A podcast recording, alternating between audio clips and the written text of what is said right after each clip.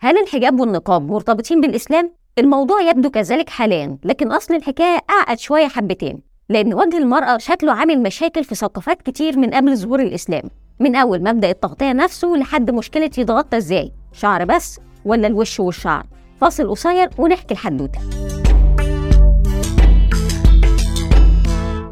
أول قانون في التاريخ بيلزم النساء بلبس معين ظهر في الحضارة الأشورية في القرن ال 13 قبل الميلاد. القانون فرض على كل الستات تغطية الشعر واستثنى الطبقات الاجتماعية اللي تحت شويتين زي الخدم أو الستات اللي بيشتغلوا في الدعارة. القانون كمان فرض عقوبة على المخالفات الضرب وبدون رأفة.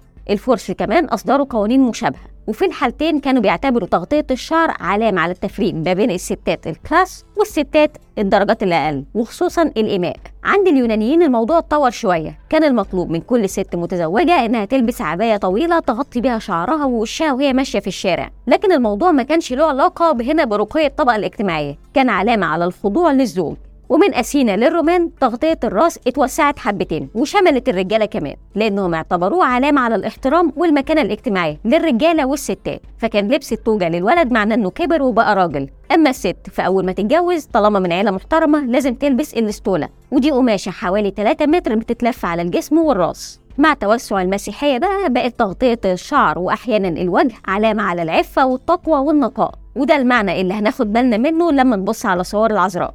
لكن ظهوره في أوروبا كان بعيد شويتين عن الدين لأن تغطية الشعر ارتبطت بأسباب عملية زي الجو البارد ولم الشعر علشان ما يتوسخش في وقت النظافة فيه كانت صعبة. وتنوعت أشكال تغطية الشعر والوجه من مكان للتاني سواء الأشكال بتبين الطاقية اللي تحت الطرحة في إنجلترا وفرنسا أو الأشكال بتغطي الجسم كله زي منطقة الباسك في أسبانيا. أما الستات المسلمات في أسبانيا لحد القرن ال16 فكانوا بيغطوا كل الوش ما عدا عين واحدة وده كان شبه العباية اللي ستات كتير في المغرب كانت بتلبسها في أوائل القرن العشرين. تغطية الشعر انحصرت كتير في عصر النهضة لحد ما جت حركات الإصلاح الديني والبروتستانتية فضغطت تاني لإعادة الحجاب زي ما كان في مدينة بازل في القرن ال16 وال17 اللي عملت قوانين لتغطية الشعر والتخلي عن البهرجة في اللبس.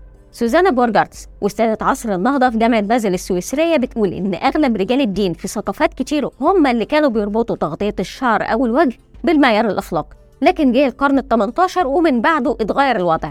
تغطية الوش ما بقتش مفروضة على الستات بقوة القانون وإن كانت فضلت فكرة تغطية الوش بحتة قماش مرتبطة بالوقار أو الانتماء لطبقة اجتماعية مهمة أو في حضور مناسبة مهمة غالبا بتكون حزينة. الحجاب كان موجود كمان في اليابان لأن في صور من أوائل القرن العشرين بتظهر فيها الستات في الشتاء وهي بتغطي وشها عشان البرد. خلصنا كل دول.